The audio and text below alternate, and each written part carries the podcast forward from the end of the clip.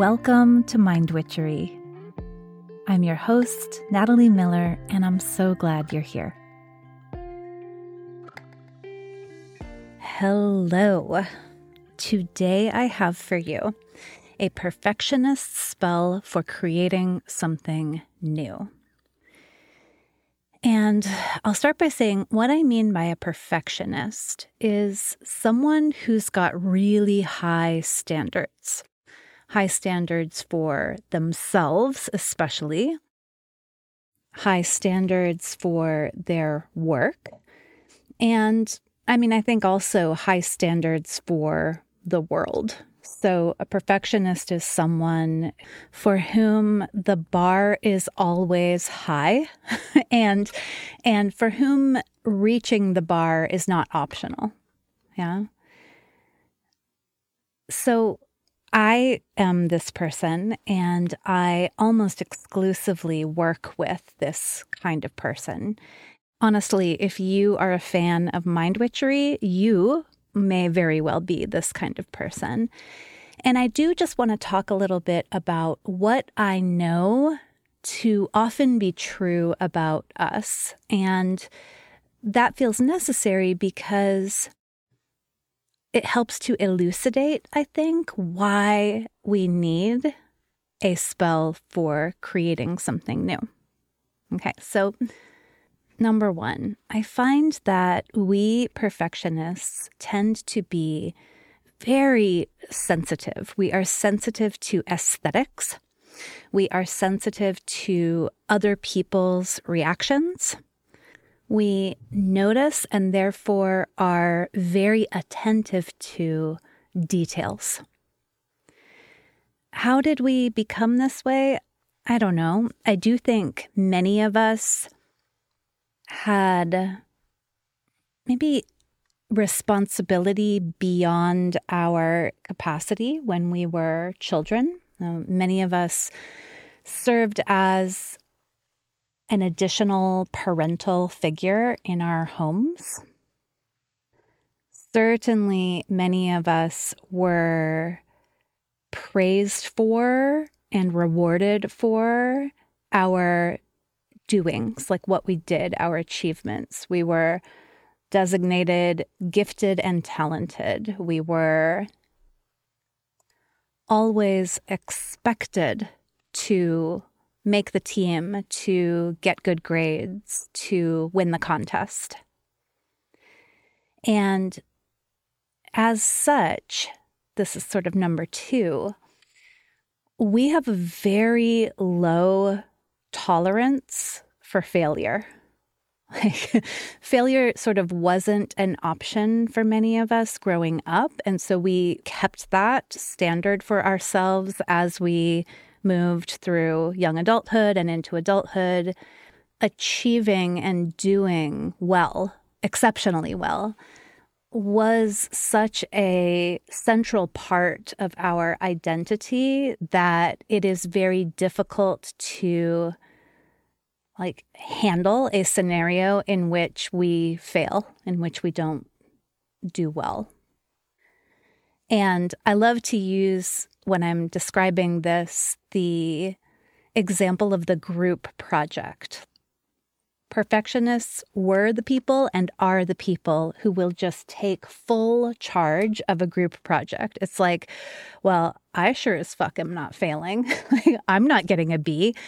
So I will run this thing and I will go ahead and do the lion's share of the work. I was certainly this person, and the example tends to resonate a lot for my people, my perfectionist clients. So there's that number one, very sensitive to qualities of things. Number two, very low tolerance for failure, um, just because achieving, winning, perfecting has been such an important part of our identity. And then number three, and this really is an effect of our super individualistic culture, which I talk about a lot. the culture that pretends as if individuals are achieving on their own.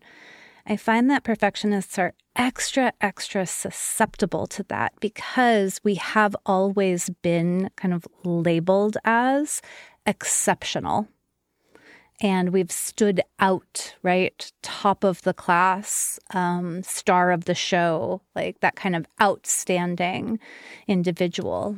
Um, again, very often growing up, we had outsized responsibility, and that might have been at home, that might have been at school, but we often were the one that our parents didn't need to worry about, or we were the one that the teacher could kind of leave in the corner in her own reading group because she was reading at a higher level than everyone else. And so, you know, wasn't necessarily getting that much attention right? So I think wherever it came from, there is perhaps a greater emphasis on individual achievement, on doing it ourselves.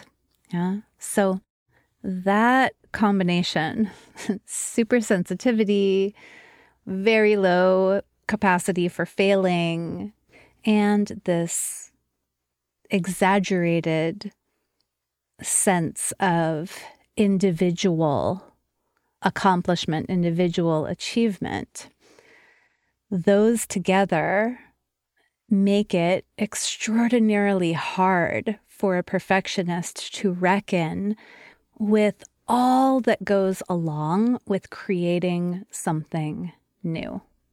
Okay, what I mean by something new is pretty much anything you'd create and put out into the world. So, a new offer as an entrepreneur, or a website, maybe, a novel, or an album, or a podcast, or a blog, or a new business. Any of those somethings we might be creating anew are really going to challenge our super sensitivity and super high standards for all the details. It is definitely going to challenge our low tolerance for failure. When we are creating something truly new, of course, we're going to fail. That is going to happen. And then finally, when we are creating something new, the bigger it is, the more impactful it is, the more of a group project it is going to be. Truly. Everything is co created. And I do think that's something that is both a challenge and also a balm for us it is, in many ways, a relief to understand that, in fact, it is not completely solely up to us, that we are not in this alone, that actually we are all in this together. And at the same time, it can be super challenging to do our thing consciously in that reality, in that co creative reality, because we're realizing that, in fact, we cannot control all of the variables. We cannot control all of the details. We cannot control all of the co creators, and we certainly cannot control all of the responses we'll get, right? So maybe in sixth grade in the group history project, we had the illusion of that control. We were able to, you know, write the paper and create the poster board and tell our classmates which parts of the presentation they were going to do. And we had a sense of our history teacher's preferences. And so we were able to to win, to impress her. But of course, if we're if we're writing a novel, if we're publishing a podcast, if we're putting some kind of offer out into the world, the audience is much bigger the parameters and the possibilities are much broader. And I think we know, we understand that we won't be able to get every single detail right. We won't be able to please everyone. And that's really scary. And you know, the more reach we get, the more the more successful we are as entrepreneurs, as creatives, the more our work becomes a group project. It's like the bigger, the splashier, the more impactful the endeavor, the more of a group project it is. I'm just imagining right now watching a movie and seeing at the end the credits roll, like all of the co creators, the collaborators who go into creating a movie. It's a lot, right? Well, it's the same for you should you write a novel and have it published. It's the same for you should you put an offer out into the world and have lots of people take you up on it. Perhaps it's for that reason that even as the perfectionist gets more and more successful, we don't necessarily feel more and more confident because we are aware that as our reach expands, so does the potential for displeasing someone as our work expands, there are more details to take care of. And as our work expands, the more co creators, the more help we will need. And all of that is so challenging to us. Right? Now, layer on top of that, then doing something new, something where we don't yet know, we haven't yet tried. We are very likely going to hold our high standards way up where they are, even as we are on a personal growth edge, as we are venturing into a less known territory and a more precarious position. Yeah. So here is the spell. This is working wonders for me. It is working wonders for the people with whom I'm working, and I'm hoping it will work wonders for you. When we perfectionists are creating something new, it is extraordinarily helpful to deem it an experiment. This isn't my new offer, this is an experiment. I'm running. This isn't my next novel. This is an experiment I'm trying. This isn't my podcast. This is an experiment in self expression. Right? And so I think that conceptualizing it as an experiment does so much for us conceptually. It's so empowering. So we are still going to have those high standards. We are still going to have that sensitivity to all the details. But when it's an experiment, I think there is more permission to not need to get every single detail, every single decision right, to get it correct. Yeah. I find that that is often so paralyzing for perfectionists. The need for every single I and T to be dotted and crossed just perfectly. And of course, when there's a new endeavor, that's just, it's not possible. It's like we are writing in a whole new font, so we don't even know where the where the lines and dots go. So when we deem the new endeavor an experiment, we can still attend to details, but in a more curious, spacious, maybe even playful way. Mm, it's not like the high standard goes out the window. It's more like the high standard becomes broader or more spacious, or there's more room for trying something and seeing what happens rather than an imperative to get it exactly right on the first try. Huh? Okay. So, number two, I think deeming a new endeavor an experiment also helps us expand our capacity for failure.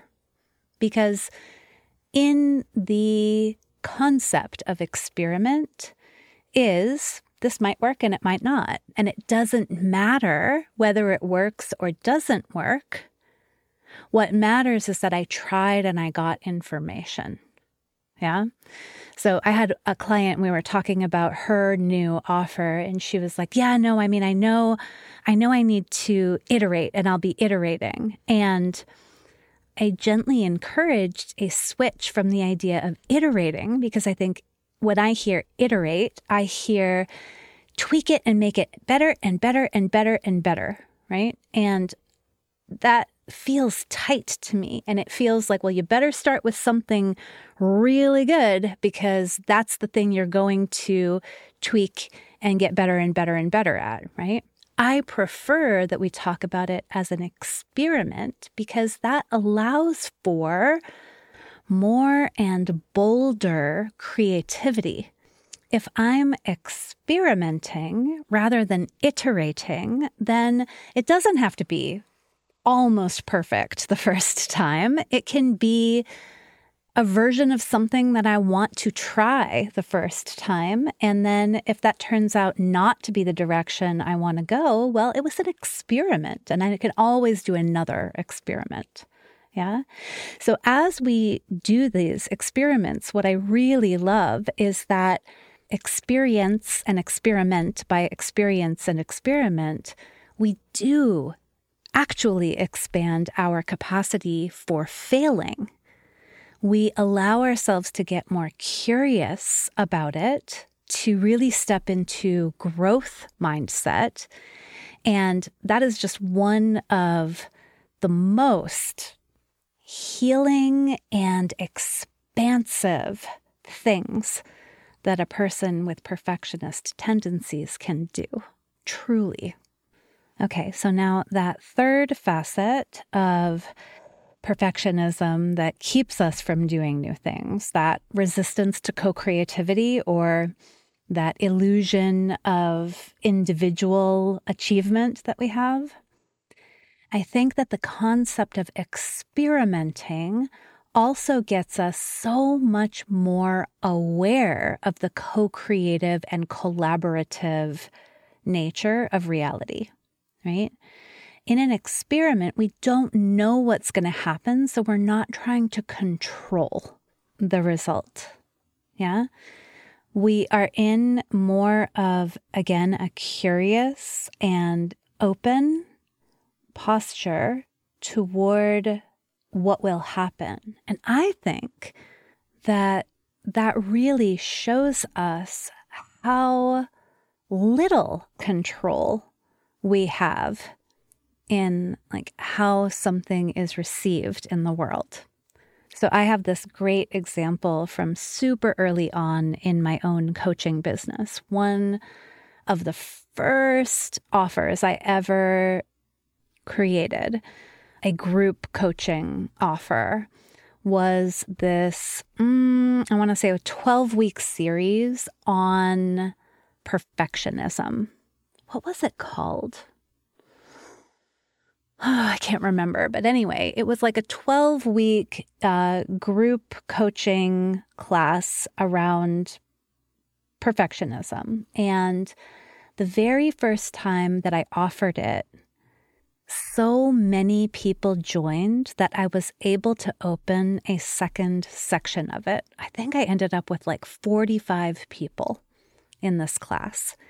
And it was great and it went really well. And I had a lot of people who would go on to do other things with me. So, like, I felt, of course, amazing about that offer. I felt like, yeah, I really got it. Yeah. And then maybe nine months ish later, I thought, you know what was really successful, that perfectionism class? I'm going to run it again. So I ran it again. Three people signed up. Three. One, two, three. Same copy, same me. In fact, more experienced me. Like I was actually like, this was not the first time I was running it. It was going to be even better. Uh, um, I had testimonials that second time. Like, you know, only three people signed up. Now, the perfectionist in me wants to deem this a failure. Clearly, you have failed. But I was somehow, uh, probably because I was receiving a lot of coaching at the time, also, I was able to be curious about it and I was able to ask, like, huh, that's so strange. What is different? What has shifted? What has changed? And I was also able to see that of the people who signed up for that class, they all ended up being super long time clients of mine. So I guess, like, in a way, it didn't work because, you know, the registration was really low. But in another way, it absolutely worked because it brought perfect clients to me. So when we are remembering that it's all co created. You're co creating with other people, you're co creating with the stock market, you're co creating with the time of the year, you're co creating with the news cycle, you're co creating with who even knows what. Like, it's not all up to you. It isn't. This thing is a group project. And you are co creating with so very many forces that Perhaps if you just think of it as an experiment, then you can be open and curious and receptive to that with which you're co creating. Yeah? Okay, so that is it. That is a perfectionist spell for creating something new. Call it an experiment. Even if it's your fifth book of poems, call it an experiment, even if it is a new business that you are hoping is going to flourish in the beginning. Call it an experiment and see if that helps you to feel more playful with all of the details, if it helps you to expand your capacity for not getting it quite right, for not pleasing everyone. And more than anything, if it helps you to be more curious, more consciously co creative, less controlling. I super much hope that this spell gives you inspiration and energy to try that thing you have been wanting to try to create something new. When it's an experiment, it doesn't have to be perfect. Wouldn't you love, though, to see what it could be when it moves out of your head and into the world? Yeah, experiment. All right, my love. Hope you found this helpful and you know, Mind Witchery once upon a time was an experiment. And honestly, episode to episode, it still feels that way. So there you go. Thanks so much for listening. Bye for now.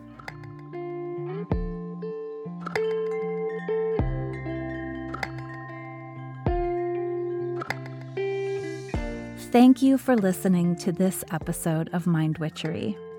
To catch all the magic I'm offering, please subscribe to the show or if you want a little bit of weekly witchiness in your inbox, sign up for my Sunday letter at mindwitchery.com. If today's episode made you think of a friend or loved one, your sister, your neighbor, please tell them about it. We need more magic makers in this troubled world. Like all good things, this podcast is co created by stellar people. Our music is by fabulous DJ, artist, and producer Shammy Dee. Our gorgeous art is by the sorcerers at New Moon Creative. Mind Witchery is produced in conjunction with Particulate Media, K.O. Myers, executive producer. And I am Natalie Miller. Till next time.